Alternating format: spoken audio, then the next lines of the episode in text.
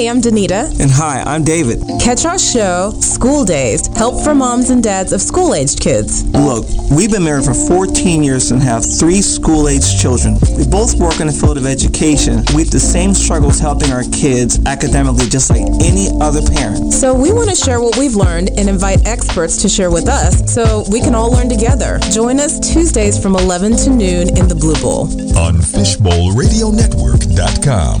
Jump in.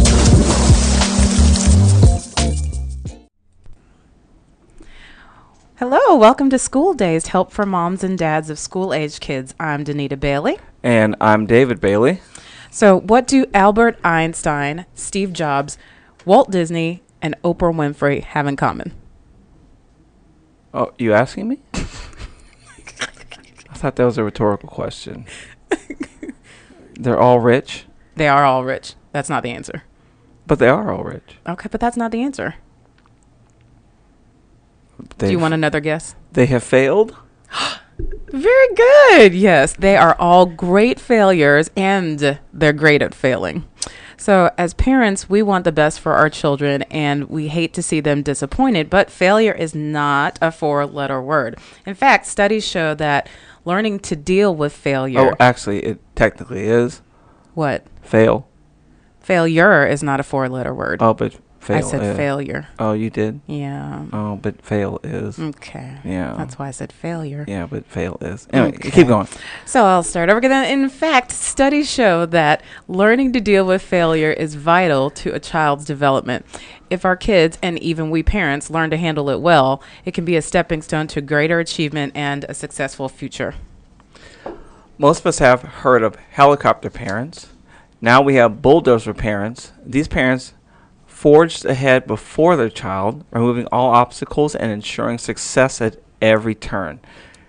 As you all know about the recent headlines of celebrities paying large sums of money to bribe their children's way into college, are perfect examples of this. So let's strive to not be those parents, and I'm including us in that because you and I have been guilty of helicoptering a time or two, right? Okay, well, I'll, I'll own that. Just I have been guilty of helicoptering a time or two. You are forgiven. Okay. so anyway, stick around for tips to help your child well. So Dave, tell me about a time when you f- failed or even failed spectacularly. Wow. Well, probably the, one of my biggest challenges I had was, as some of you know my story, I, um, coming out of high school, well, starting in eighth grade, I wanted to go to the U.S. Air Force Academy because I wanted to be a, a pilot. Uh, so I worked my way hard through school. Uh, but then it was time to take the SATs my junior year. So I took the SATs. Here we go.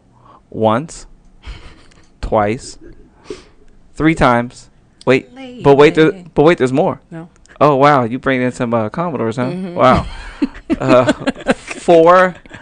I took the SATs five times in high school, and I still didn't get the score I needed.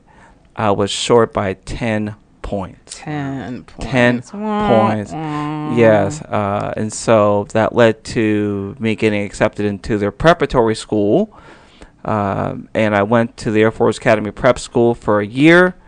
Ironically, I, while I was there, I got accepted on my ACT scores. So what I went there to take it for, I never got it. I got it on my ACT scores, and then I got there, and um, you know, I needed eyeglasses along the way, and I couldn't fly, and ended up uh, leaving. Uh, even though I got accepted into the academy, which was, you know, that was, you know, I learned, I messed up, uh, I overcame. Then I realized it wasn't for me, and then I and then I left. Uh, I remember people thought when I came back that I was a failure for coming back. I'm like, no, it was my choice. I chose to come back. So, and I didn't pass my driver's license exam. I also missed that. I failed that five times. So five seems to be a, Oh my a theme. gosh. Yeah, five is a theme of failure This in my a life. good thing to know about you. Yeah, yeah. I couldn't. I couldn't parallel park to save my life. So anyway, I've had a lot of failure. Um, you don't want me flying your plane, Ugh. but I'm pretty good. Hey, thank God for cameras. I wish I had that backup camera. You know, I wish that would have made it easy back then if I'd had a backup camera when I was trying to parallel park. Yes, that would have Yeah. been easy. Anyway, I've had a lot of failure in my life. How about you, babe? Well, I was just going to share something. Have you ever heard of the Apple product called Apple Newton Message Pro? Or ne- Message Pad, actually. No, say that fast. The Apple Newton message. it's the all the Apple Newton message pad. Mm, I have not. Right. No, you haven't. Because most people have not heard of this. This came out in 1993. It was one of the first PDAs. It was actually $1,100 adjusted for inflation. Public display, public display of affection. no. no. Oh. Uh, what is it? Personal data assistant. I think it was what it was. And anyway, it was a big flop. Had low sales, lots of glitches. Although they were super super excited about it before it launched, and then it launched and it was a big wah wah. But How, how'd that go? Wah, wah. Okay. But what it did was they learned, they, you know, they, they dusted themselves off and it was actually, it paved the way for iPhones and iPads. But Wow. it was a spectacular failure. Wow. Yeah. So anyway, we are excited about today's show, and we are talking about um, teaching your children to fail well. But before we go any further, let me just say that it does take a village. If you hear a great parenting tip or nugget of advice, share it with your parent friends. Facebook it, Instagram it, tweet it, link it in, and add the hashtag School Dazed to show and I am School Dazed. And also, we want you to be a part of the show. So if you have any questions or comments, give us a call at 214 431 5062. So, who do we have with us today? So today we have Jorge Gamma. Uh, Jorge is a licensed professional counselor and an honors graduate from Texas Wesleyan University. He completed his undergraduate from the University of Texas, Arlington in psychology and Spanish. Jorge works with a range of emotional and behavioral issues, providing services that span from therapy for depression and grief counseling to parenting support. Jorge M. Gamma, LPCS, uh, is Mending Clinic's clinical director and Restore Advanced Outpatient Program. Restore was built from Jorge's vision in 2015 when he noticed a gap in the mental health field for his clients who weren't dealing with substance abuse as their primary conflict. Through empowering and growing each Restore participant, Jorge believes each success becomes a ripple that extends beyond Mending Clinic and the DFW Metroplex. So thank you for coming, Jorge. Uh, we're very, very grateful. Jorge, uh, if you guys don't know, he's has uh, they've shared a lot of our guests we've had prior. Probably at least half of our episodes have come because from A good Jorge. number of 'em. Yeah, so now so now we got Jorge in the flesh here. So we're really yes, the mastermind behind School Dazed. And what else? Yes. Oh, we, well, you what, you don't gotta smack it. And I'm trying to introduce the man. I'm trying to hype him up. Okay. And Jorge will be giving away one of these. Hit it, babe. Let's see, where's my camera? We're waiting here. Okay. Okay, we're on the clock here, babe. Oh, this is good. Yes. He's also wearing it. I don't know where the camera is. Yes. Uh, yes, it's on him right now. All right. Okay. Uh, so the Mending Clinic shirts at uh, and it says Restore Hope.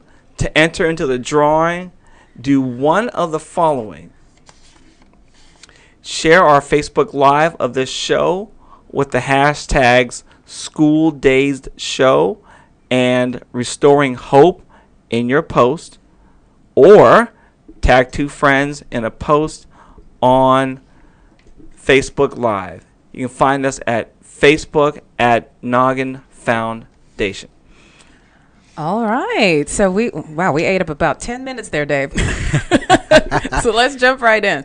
So Jorge, tell us why this is such a passion of yours.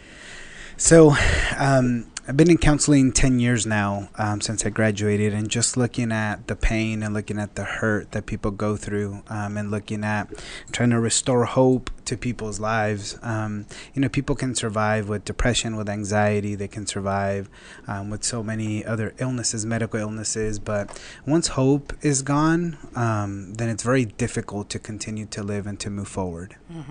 Yeah, absolutely.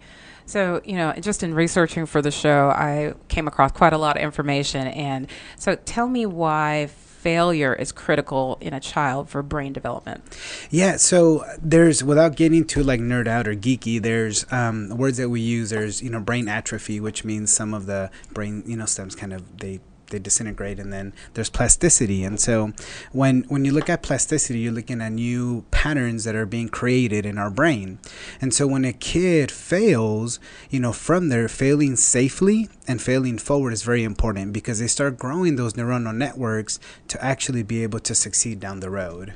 And what do you mean by failing safely? So, um, you know, just as little kids, you know, when they fall or they have a tantrum, you know, as parents, we really have to regulate ourselves because at the moment that a kid has a tantrum and we aren't able to regulate ourselves, mm. now it's about us and it's not about the kid and it's not about mm-hmm. helping the child really grow that ability, that resiliency to move forward from that failure. Gotcha. And failing forward? Yes. Is it the same thing or? That's the same thing. Yeah, oh, okay. That's exactly what failing failing forward is. So yeah. it's a safety of failing, right? Mm-hmm. And so you guys had some awesome people on there um, that talked about how they failed, and you know I really believe that failing is the answer to success, or like no is an, is the way to yes, um, and really looking at moving, not giving up, building that resiliency, building that grit to get you where you want to get. Yeah, absolutely. So, what shift in our culture has caused this lack of ability to handle failure? That's a really good question. Um, so, I, I, think there's a couple of things that I see. Um, you know, there's a term that you guys have probably heard failure to launch, mm-hmm. right? Um, and that term just never s- sat well with me one of it being that it was mainstream and anytime i see something that's mainstream that gets really catchy and gets caught on i always kind of question it like what's going on? Why why is it so popular?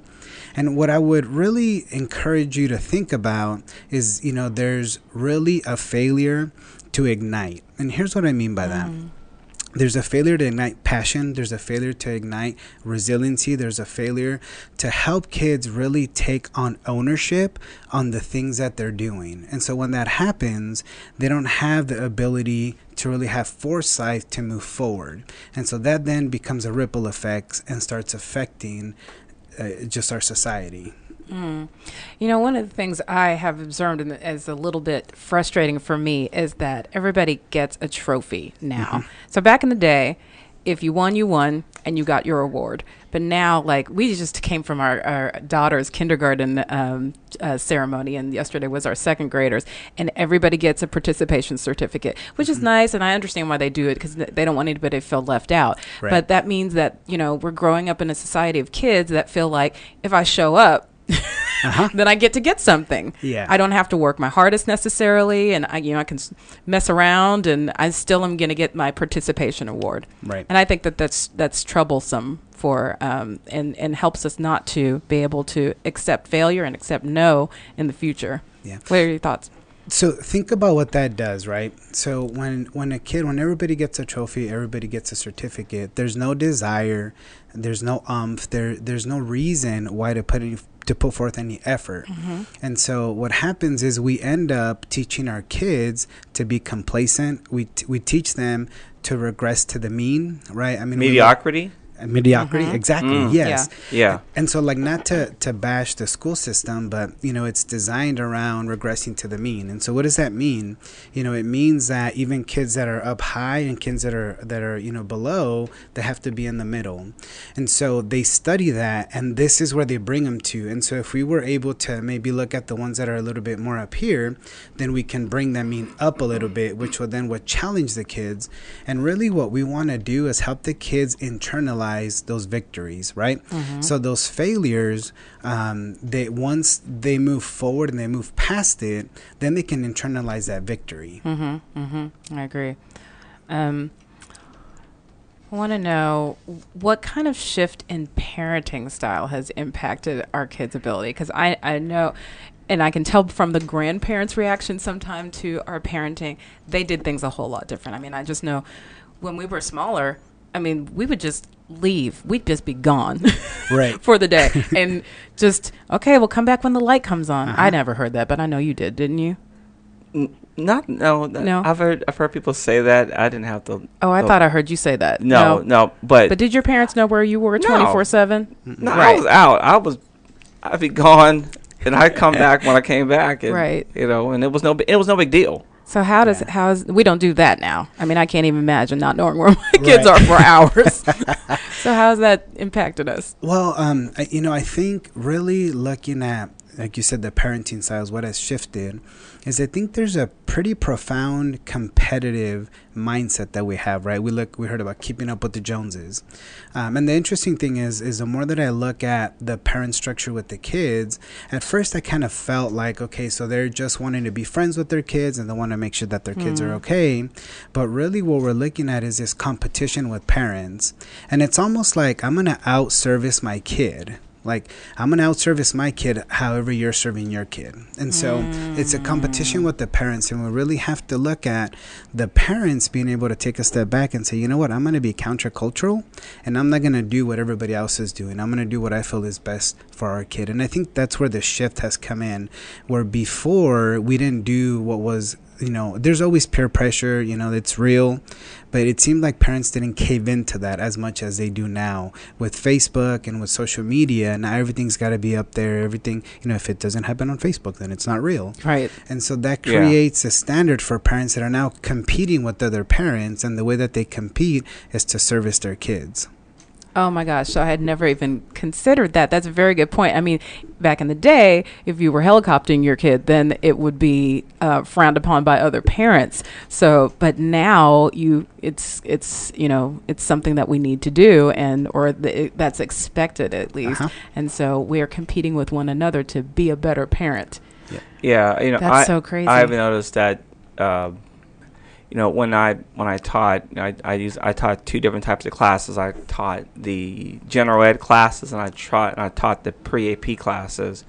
And uh, you know, depending upon what district I was in, sometimes you had to test into the more rigorous courses, and sometimes you could just enroll your child in. Um, and I had I had kids in pre AP courses that had no business being in a pre AP course, but it was the status Right. of my child is an all pre AP. Well, you know, because if it's it seems like you know if you're not an all pre AP, then there's something you know that's not that's not Yeah. cool or something. But I'm like, like, what's wrong with your kid? Right. And then that reflects what's wrong with you. Right. Right. You know, but it's like you can't even that's tough. multiply. Why? Why? Why? Why are you in pre AP courses? Uh, you know, then, then, but then at the same time, I had kids who were in, in not in pre AP courses that should have been in pre AP courses.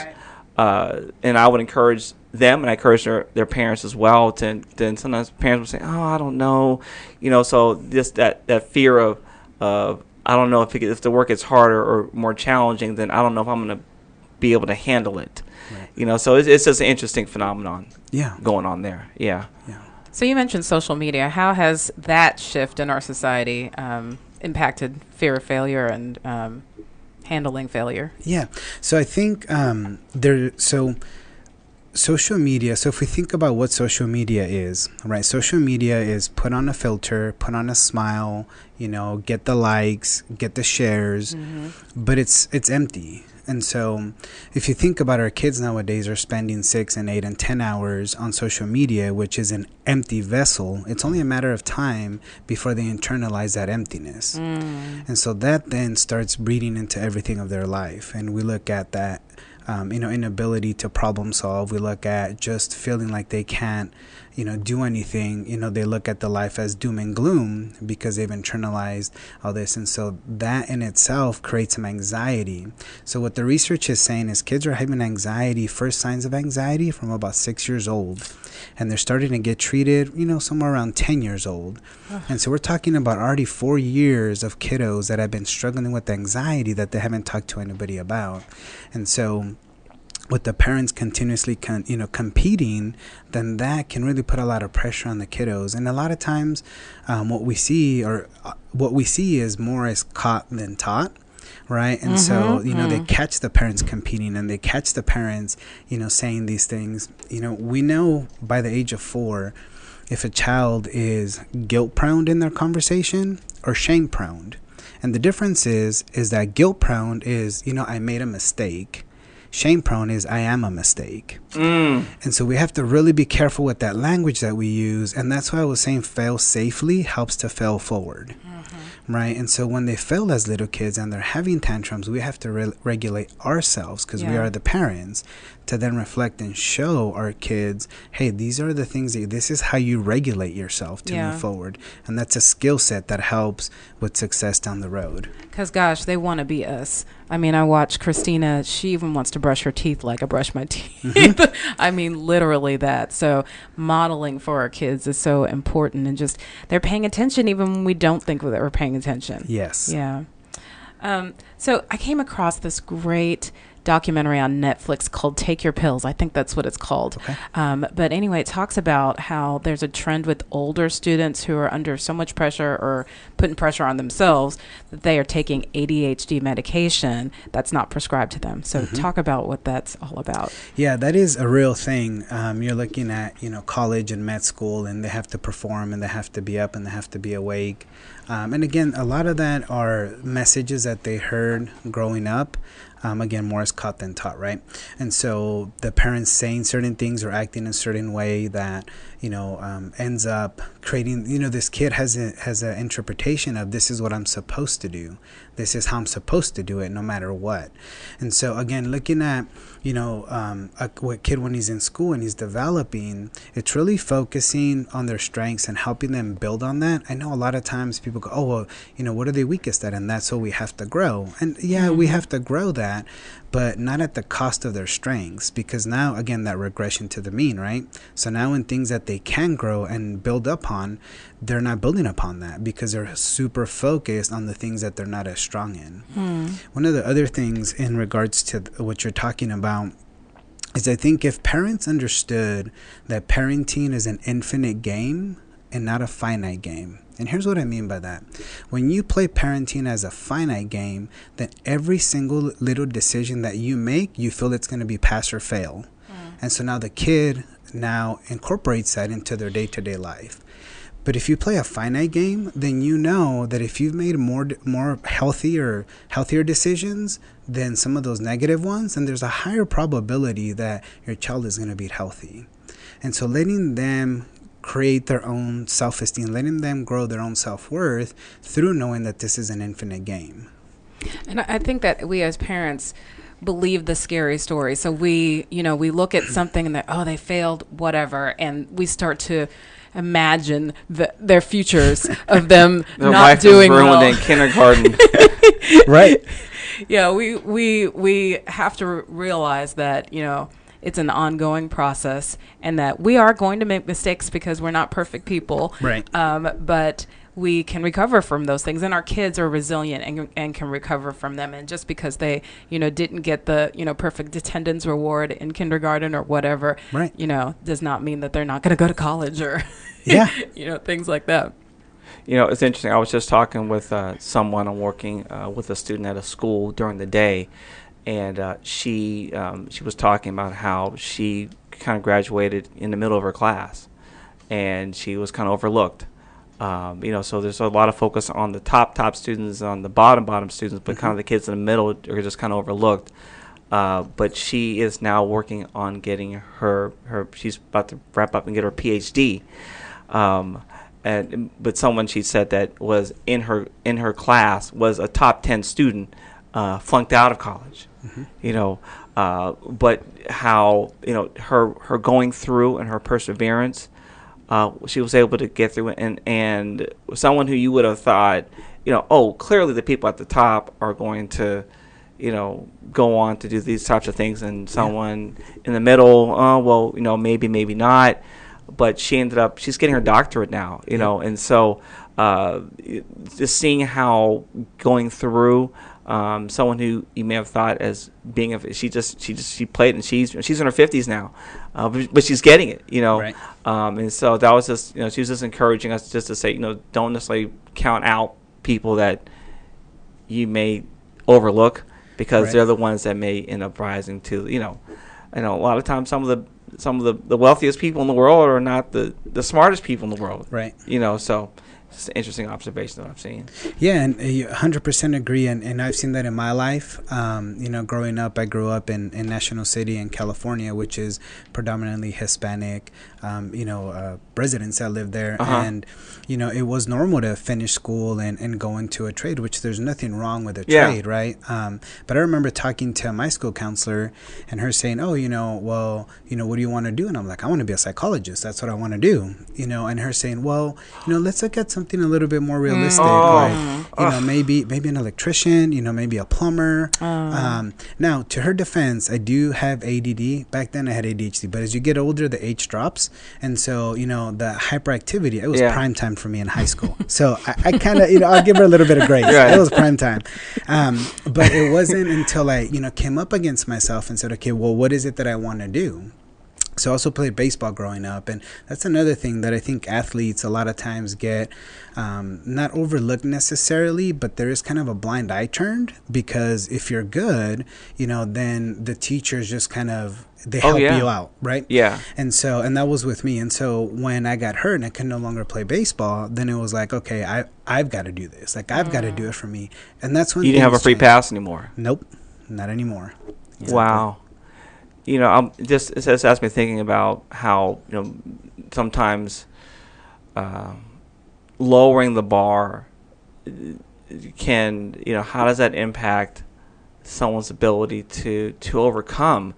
If the expectations are lowered for you uh, by either your parents or lowered for you by society or even lowered or even lowered by yourself uh, sometimes we can be our own worst enemy as far as you know what we believe that we can achieve. I know this isn't off. I, I'm, here we go with my off the script question, but how how does how do lowered expectations feed into failure? Yeah. So I'm gonna. Um, I actually, my my good friend Stacy Hayhurst. I asked her if I could use um, a story that her and I had talked about as an example, and this kind of plays right into what you're talking about. And so her son is graduating high school and he's about to go to college. Um, and my wife Amanda, her and I sat down and we were just kind of having a conversation, catching up. And she was telling us, she said, you know, I told my son, hey, um, you know, now that you're not playing football, right? You chose not to play this this season, or it was over. Um, so now your job is you have to get a job and you have to finish school. And so she said, you know, the first weekend he didn't know if like I was serious or not. But when his truck didn't have gas and when he didn't have money in his pocket to go with his friends to the movies, you know, that really that failure right there for him to have to stay home and kind of bear that, like that really helped him go, okay, I'm gonna go get me a job. Right. And I'm gonna go and do this so I can have that in my pocket to be able to move forward. And so it's little things like that that it's more of a character that you're trying to build, right? Because if you build a character of grit, it doesn't matter what's in front of somebody, mm-hmm. they're gonna overcome. Yeah. And the way that we're designed is we're gonna adapt. And so if we're being taught to not work hard and we're being taught to get a trophy for doing nothing, we're going to adapt to that. Yeah. You know, if we're challenged and we're grown and we're watered and we're nourished, and then we're going to grow in that way. We're going to adapt to that and we're going to want to move forward. Yeah. Um, you you mentioned a word that's one of my favorite new words, grit, uh, and growth mindset. Tell us what growth mindset is. So growth mindset is just knowing um, the the other term that I like with that is um, emotional agility, Hmm. right? And so here's what emotional agility means. It knows that, or we know that there's a level of differentiation. So there's a little bit of space between, let's say, our failure or our success and us. And so that doesn't define us. That's a work that's been done. And so a growth mindset is somebody that has the ability to change and to maneuver and to adapt to what's going on. A fixed mindset, it's somebody that is just kind of really stuck in their ways. They can't really move forward. And you see that with some kids. Um, I mean, you see it really young. Some kids just like a pattern, they like a routine. Um, and so helping them move past that, helping them have, you know, some freedom within the limits is really good for them. Again, that safety, right? So we're going to create some change. We're going to create maybe um, a little bit of a different schedule, and then let's work through it. Um, and really talking to the kids. I think one of the things that we do a lot as parents is we we talk to them, not talk with them. And so it's really important to talk with them to be able for them to then internalize that and say, okay, so here's the things that I have to do to be able to move forward. Um, this has me thinking about when I had uh, students in the classroom, and they finally hit that wall where maybe they were an all A student, and then they started dipping into the B realm, and I would see the parents swoop in and say, uh, "My child does not get B's," and I'm kind of like, "Well." Yeah, they do, because you know, because I mean, it's like this is this is like how could this how could this how could my child? It was almost like an indictment against me. Like what what did you do to allow this to happen? And and so you know, I have to kind of lay out what's what's been happening in the class, and then they get a better understanding of what's what the way it's been. Uh, also, or another point is sometimes students would get to a point where they were only they ha- all their successes were based upon their natural talent, Right. and they didn't need to develop any skill. They didn't need to invest time studying. Yeah. So a lot, of, even a lot of my you know private clients are because know, their children um, came from this environment. Now their grades are starting to slip, and so now it's like okay, we have to show you skills beyond just showing up and you having it in your head instantly. You have to actually now apply yourself. You know, Right. uh, so I've seen this. I've seen it. You know, both ways. I've seen it where you know standards have been lowered, but also you know parents are like, how could this be? Um, so can, can you talk to us uh, just kind of about that and how how that could hinder uh, children's ability to, to grow and have success? Well, in in that situation, I think the first conversation with the parent has to be with the kid, not with the teacher, right? Yeah. And really leaning into that kid, and ha- having that whether it's a you know a teenager or if it's an elementary school kid to to kind of figure out what's going on.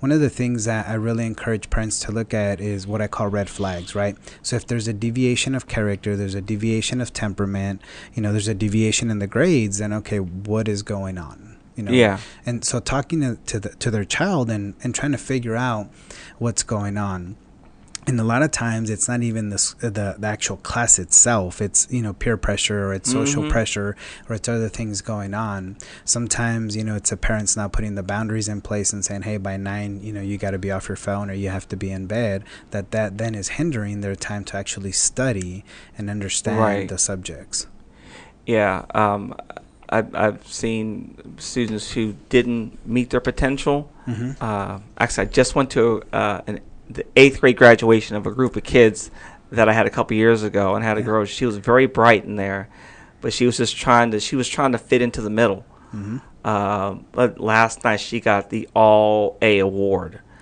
you know, and so she finally realized. I had other girls who, you know, were just clowning and trying to fit in, and now Uh-huh. uh, got an award in mathematics. And th- if you would have seen this girl two years ago in my class, she was like queen clown, you know.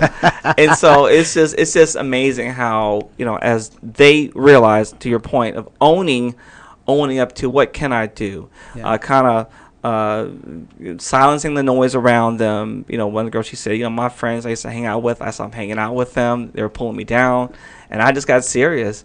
And so that just brought so much joy to me to see these kids meet meet their potential um, of what they could be. You know, by by moving up. So Right. yeah, And I think what you bring up that potential, I think as a parent, we have to be realistic with that potential and helping, you know, the the child reach their potential and maybe even challenging challenging them to get a little bit further. But again we have to take off the this is my child and I know this is their potential. We have to really look at the child you know for for where where they're at and their emotional maturity because we we see a difference um, today with the biological age and the emotional age. Hmm and so, you know, we see these 15 and 17 and 25 and 35 year olds that, you know, their emotional ages of a 13, 14, 15 year old. mm. Oh And, and so, if we see that, then we know that that potential is different than somebody that has their emotional age, you know, that's coherent, right? At Yeah. 35 and 35. And so, but that doesn't mean that they can't grow. It doesn't mean that that emotional gap can't can be closed to really help them reach their full potential. yeah. So let's just take a quick break right now um, to say that if you have any questions or comments, please give us a call at 214 431 5062. We're talking to Jorge Gamma from Mending Clinic about helping your child fail well. So, Jorge, can you explain what the iceberg analogy is and how it would help in um, helping our kids fail well. Yeah, definitely. Um, you know, I think we want to focus on the bottom part. So the iceberg analogy is you have an iceberg and then there's a water and then what you see is up here, but what's really going on is down here. And so I think looking at, at our kids and seeing not necessarily what people want to see, mm-hmm. but what is it that we're cultivating or growing under the surface mm. is what's important because we, we want to raise good adults, right? We want to great, raise great adults. We don't want to raise great kids. And so when right. we when we look at that process, and if we're looking at oh my kid and my kid and my kid and my kid, that's great. But we really want to give them the skill set. We want to give them the ability to be great adults, to be productive adults as they get older. And so if we focus on just the surface part and what people are seeing or what we're seeing, then that doesn't really give us an accurate um, reading of, of our child, and it doesn't give them an accurate chance to really grow to their full potential. And so we really have to look under the surface and see what's cultivating, what's growing, and what's not. And we have to invest in in growing that. Right. And we as parents are called to plant seeds and water the seeds. Yes. Um, and so there's there's so much that's happening that's behind the scenes or under the water, as you would say. Yeah. Uh, another way I, I like to look at the iceberg analogy is um, we see people that have success. Um, but there's a lot that happened before that. There's a mm-hmm. lot that came, uh, a lot of hard work, a lot of determination, a lot of long hours and things like that. That um, that built up built that person up to be successful. Right. And sometimes we just we live in this Facebook, face, fa- Facebook, Facebook, Instagram, Twitter world where we see all the pretty pictures right. and we see all the successes and all the awards and stuff like that. But what we don't see is what came before that and the reason why we can see the pretty pictures and things like that. So right. that's something that um, I try to instill in our kids is to understand that it's not instant. With you know this instant society that we live in it's not you know there's a lot of hard work that goes into which we see. When going back to like electronics um, and social media i'm not saying that they're a bad thing. They just have to be limited because when you have a screen in front of you, it doesn't help you develop neuronal networks that help you understand social cues, that help you understand like social rules, that help you understand how to talk to somebody in an interview, to look at them in the eyes. Those, they don't get developed. Um, partly is because you're inside or you're away from people, so you don't have that practice. Mm-hmm. The other part is that in our brain it doesn't get developed. And so being in front of people and talking to them and being able to connect helps our brain actually develop. Mm-hmm. that's good. So uh, what effect um, um, has students not coping well with failure had on mental health? Um, i think looking at mental health um, it goes back to the shame and the guilt right? And so when kids don't cope well with failure, they tend to internalize that. Um, and so I'm going to go back to like even, you know, uh, adolescents and, you know, even infants. I have a two and a half year old that's going to be three in July, and he had his end of the year program. Mm-hmm. And so he during the Christmas, he was up there, he was, you know, kind of quiet and reserved and he was off to the side. Um, but this time when he was going, he's a really good negotiator. He's like, "Hey dad, hey mom, can we go get some ice cream and sushi and like not go, you know, to the show?" And we're like, "Sorry, bud, we got to go." And so he's sitting there and he goes, "Well, what about just ice cream? Can we just go get some ice cream and not go to the show?" Well, you know, one of the things that we noticed, we just asked him like, so he's he's two and a half going to be three. Like, uh-huh. bud, are, are, you a little nervous? And he's like, yeah. Are you scared to be up there? And he's like, mm. yeah. And so he said, you know what, bud, we believe in you. We know that you can do this.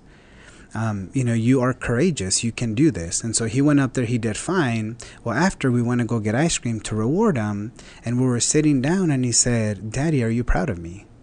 Aww. And you know, I mean, he's almost three, and so I'm like, "Yes, son, I am." You know, and then he asked my wife, "Mom, are you proud of me?" And he's like, "Yeah," and he says, "I was courageous." Oh, wow! And so we're talking about speaking since they're little kids, speaking this into them to help them understand that hey you know what if last time it wasn't great it's okay this Yeah. is a process we're going to continue to move forward and so when we have again back to that infinite mindset to the finite right mm-hmm. Yeah. and so if if we teach our children to think in finite ways then they're going to think anytime that they fail that it's a personal attack on them mm. right and that then creates depression or creates anxiety or it creates a feeling of hopelessness or helplessness Yeah. Did you have a follow up to that? 'Cause it- We had a question on Facebook. Oh, okay. Okay. When children, oh, it went away. Hold on. When children fail and we want them to fail in a safe place, how can we as parents punish bad behavior and help mold our? Ch- I'm sorry, it keeps going away. Help, mo- help mold our children in a productive way. Yeah, so that's definitely an age related question, mm-hmm. right? And so the younger they are, the more explaining that you have to do. And even when they get older, you have to do more explaining. But it's making mm-hmm. those connections, right? And the connections have to be like the punishment has to fit the crime. And so when you look at a, you know, at a, at a young child, let's say, you know, from three and above, from three to let's look at maybe five or six, right? We want to make sure that the punishment isn't so long that they don't understand it's a punishment, right? So mm-hmm. now I'm just going to sit what on they the chair. did at this point. exactly right but that that holds true through life right? It holds through till you're getting older. And so you know if if your son or daughter are you know they have a curfew of 10 o'clock right? And they get home at 10.15 well now they owe you 15 minutes so the hmm. curfew hmm. tomorrow is 9.45 oh, that's hmm. good. Right. So the punishment has to fit the crime. Uh-huh. And that's at every age level. The other thing that's important about that is we have to understand that we're we are our children's authority figures, but not forever. And so when they're about 13 or 14, we more want to be consultants in their lives. And here's what I mean by that. So social pressure is real, right? Kids are going to influence our kids. Um, no matter how much we try to keep them away. And so, understanding that what we're trying to do is raise them to the point where they can think on their own and they can internalize those thoughts and understand that, hey, just because you don't agree with me doesn't mean I'm wrong. Right, because there's that pressure. And so, when about 13 or 14, if you can more be alongside them, by that point, they should have probably about 90% of the ability, uh, 90% to be able to make any decisions in their life. oh, right? wow. By 13? Probably 13 or 14, yes. So right around 11, we look at the abstract thinking. So from there on, we're just shaping. We're just continually, continuously shaping and helping them continue to move forward, right? So as parents, that's what we want to shoot for. So since they're little, we want to look at when they're teenagers and when they're adults, and we want to start shaping them as they get as they get older. That's awesome. Um, some of the um, pressure that kids can feel sometimes, especially academically, can come from parents. Um, what's that fine balance between helping the, our children to to do what we know they can do, Mm-hmm. but then letting them also to fail at Right. times and and and suffer the real consequence of the choices that they've made. You know, sometimes we want to protect them from some things, but sometimes, you know, so what what's the balance between those? Yeah. So, and again, this is like all age dependent, right? Right. But, so we'll start when they're, you know, when they're little. So when they're littles, you know, if they don't do their homework or they have a tantrum, then it's saying, hey, you know, Johnny, if you don't do this, then you're not going to be able to go to the school field trip or whatever it is, right? If you don't get whatever it is you're going to get. And then it's reminding them, right? Like helping them understand, like, okay, so why are you not going? Well, because I didn't do this, Right. right? So it isn't because mama said I couldn't or because dada said I couldn't or, you know, it's because I didn't do this. Own it. Yeah. Mhm, you have to own that. Mhm. Now, as they get older, you know, it goes back to telling them what the expectations are because teenagers should know their parents like a book. And they really do because they know how to manipulate. They know what to say. They know what Mhm. not to They say. They good. know when to say it. Right. And they know when to throw the bomb and just sit back and be like, oh, watch, mom and dad are going to go at it. and then I'm going to get my way. It's going to be all good Oh, right? And so it's really, really important for parents to stay on the same team. Mhm. Very, very, very important.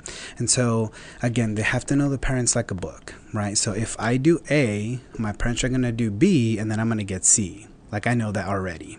So the kids have Mhm. to have that ingrained in their mind. If they don't, then those repercussions are not going to help them grow. They're Hmm. just going to be kind of out floundering and they're going to go, oh, well, maybe we'll get this or maybe we'll get that. No, kids have to know exactly what's going to happen if they do whatever they're going to do. And they can only know that from consistency, from Yes. going through with what you say you're going to do, Yeah. which can be hard because we get tired.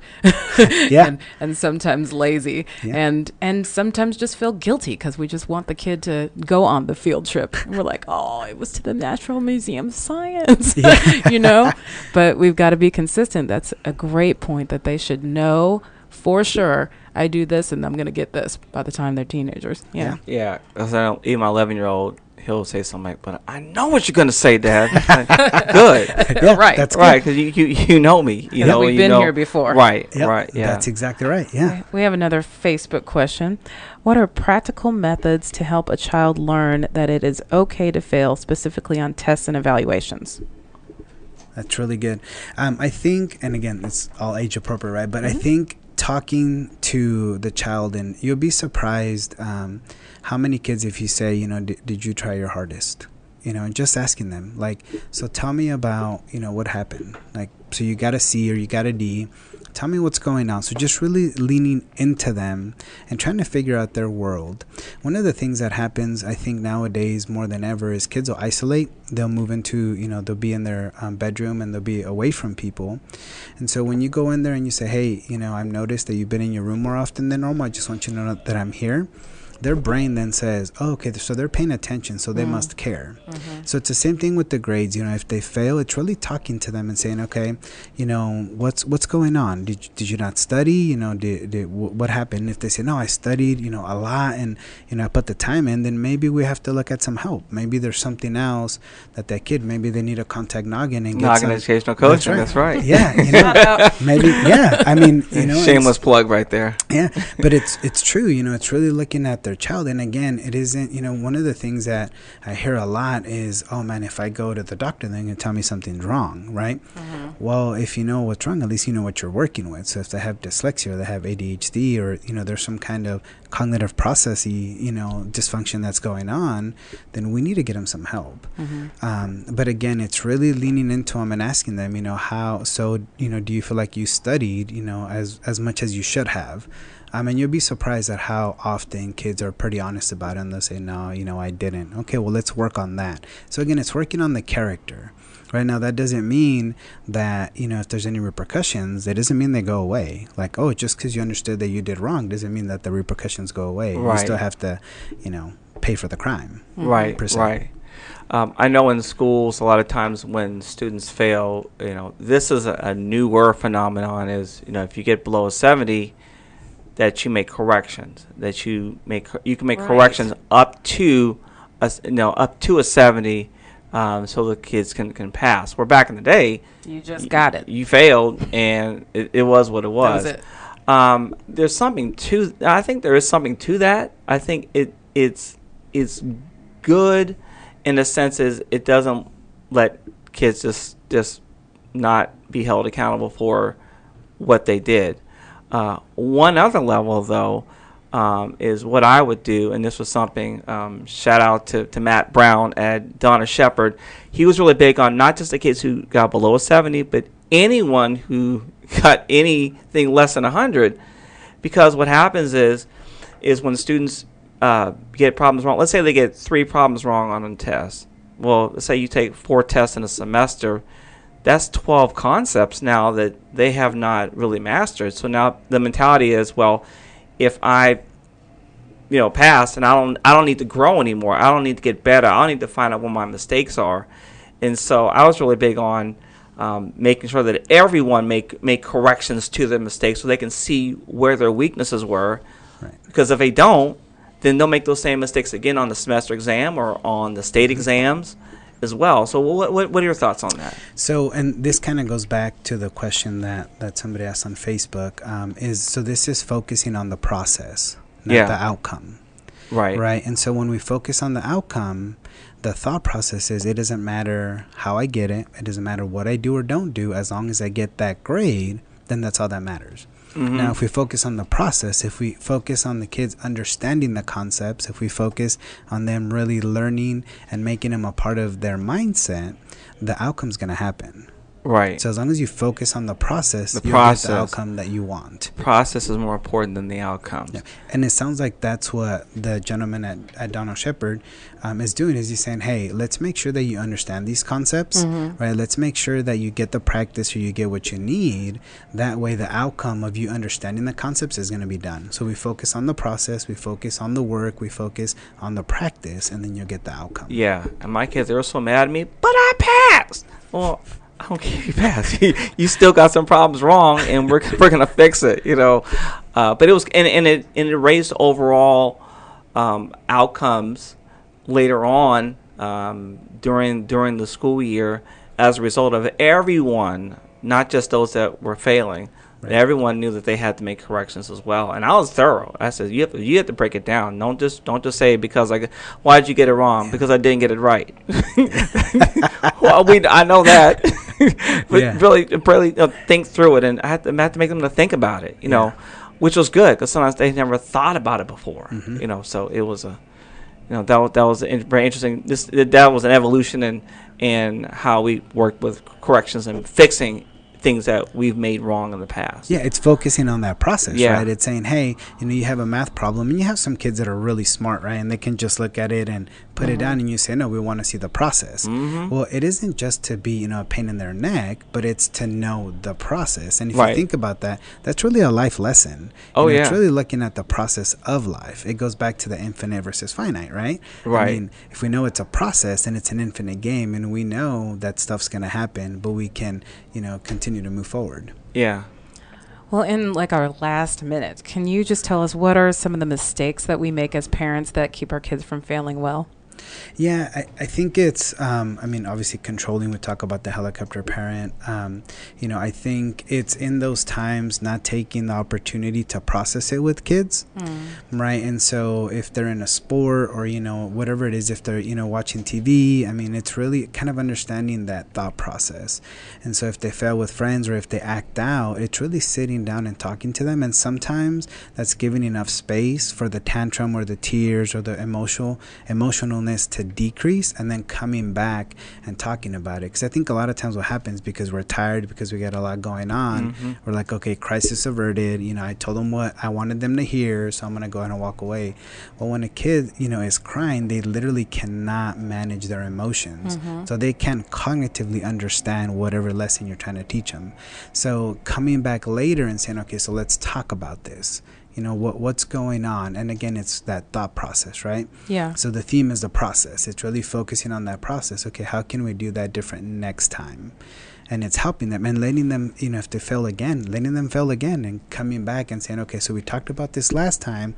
What can we do different this time? I love that you said that because I found something. It's called the pocket problem solver method. Have you heard of that? Mm-hmm. I have not. So it's so it's super cute. It's really for younger kids, but what you do is you use your five fingers to help you, and you hold up your thumb, and your thumb represents what it was the problem, and then the next three fingers are what three things could I have done Mm-hmm. differently, and then your pinky is what are you going to do next time. Mm-hmm. So that's just a, a nice practical way for some It of the is. younger kids to just think through the process. And what we're trying to do is build what you were saying, those uh, pathways in their brain so that they can start to make these decisions on their own and, you know, kind of see cause and effect and things like that. Mm-hmm. So when we solve the problem for our kids, which sometimes is just easier and faster, we don't allow them to make those connections. Right. So yeah. I'm gonna use that in our marriage, babe. What? The problem solving the Mhm. the problem solver method Oh, pocket yeah. problem solver Oh yeah. Next Yeah. time we have a disagreement, I'm just gonna put up my thumb. what was the problem That's right. then your next three thing, three fingers are yeah. what could you have done differently Mhm. you i'm saying you Oh not me? me, oh, oh, oh, me. I'm, I'm, I'm the problem. Yeah. okay. and so- then your pinky is what are you gonna do, do next time dave right, right, right. Well, Uh, I was just gonna say, you know, um, so I think when you when you solve your kids' problems, then you're doing them a disservice. Yeah. You know, and, and it's completely taking them away the ability to succeed. And when you do solve the problem for them, the message that you're giving them is you're right, you can't do this. You gotta let me do it. That's so good. And so those are kind of those subliminal or those, you know, more as caught than taught, right? And so I'm, I'm going to do this for you. And so there's already like an internal uh, uncertainty in kiddos. Mm-hmm. And so when they say, oh, I can't do this, or when they, when you go in and you save it or fix it for them, then you're like, you know what, son? You know what, daughter? You're right. You can't do it. Mm-hmm. Let me go ahead and do it for you. Oh, mm-hmm. oh, Man, I wish we had another 30 minutes or so to just talk about that. yeah. yeah But, just uh, dropped that bomb. I know, right? Wow. Well, so unfortunately, we are out of time, but thank you, Jorge, so welcome. much for joining us. This was awesome. Um, as always, right now, we want to tell you what's going on with Noggin. So, what's going on with Noggin Educational Coaching, Dave? So, in light of the fact that we're getting through the end of the school year, um, and we are done uh, with the with the grade books, this is a great opportunity to learn from uh, what happened this past school year, learning from those mistakes. So, now again, this is a great opportunity to begin to think about how can we go back and plug in and fix some of those areas of our lives academically that our children are struggling with uh, because they're not going to go away just because the new year begins. So we want to plug in those gaps. We want to help your child to discover what are those areas that I need to get better at and stronger at so that when they come back into the school year in the fall that they'll be ready.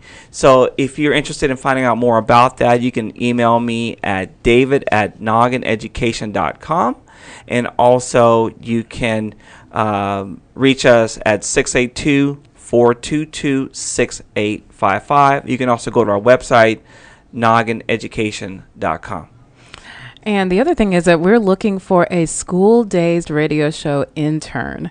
So if you know any awesome 15 to 21 year old um, students in the Dallas Fort Worth Metroplex that would love to hang out with us on Tuesdays and also come to our office and do some planning for the shows, we would love for to hear from you guys. So go to schooldazedShow.com and click on summer internship. So what's happening next week? So next week, we welcome Andre Fields from Cedar Hill ISD. Uh, she has over 40 years of experience in education and will share with us about the state of public education. Well, great. We're looking forward to that. So, as always, head to our website, schooldazedshow.com, for more information. And remember, you do not ever have to miss a show. Find us on Spotify, Apple Podcasts, Google Play Music, Stitcher, and really any place that you listen to your favorite podcast. And also follow us on Facebook, Instagram, and Twitter at Noggin Foundation. And every week we share information about School Dazed Show. We share information about parenting as it relates to education. And so you don't want to miss any of those posts. And the last thing we always want to tell you the, to head to our website, um, schooldazedshow.com. And the last thing is that uh, David and I are parenting by grace. We depend on God to give us the wisdom and strength that we need to raise our kids into flourishing adults. And if you want to know more about that, email us at info at schooldazedshow.com. Have a great week. School Dazed is sponsored by Noggin Educational Foundation. At Noggin, we provide free educational resources to students from low income families and support to their parents like the preceding broadcast. School Dazed is made possible by the generosity of listeners just like you. Please consider donating to Noggin at Noggin, N O G G I N, foundation.org.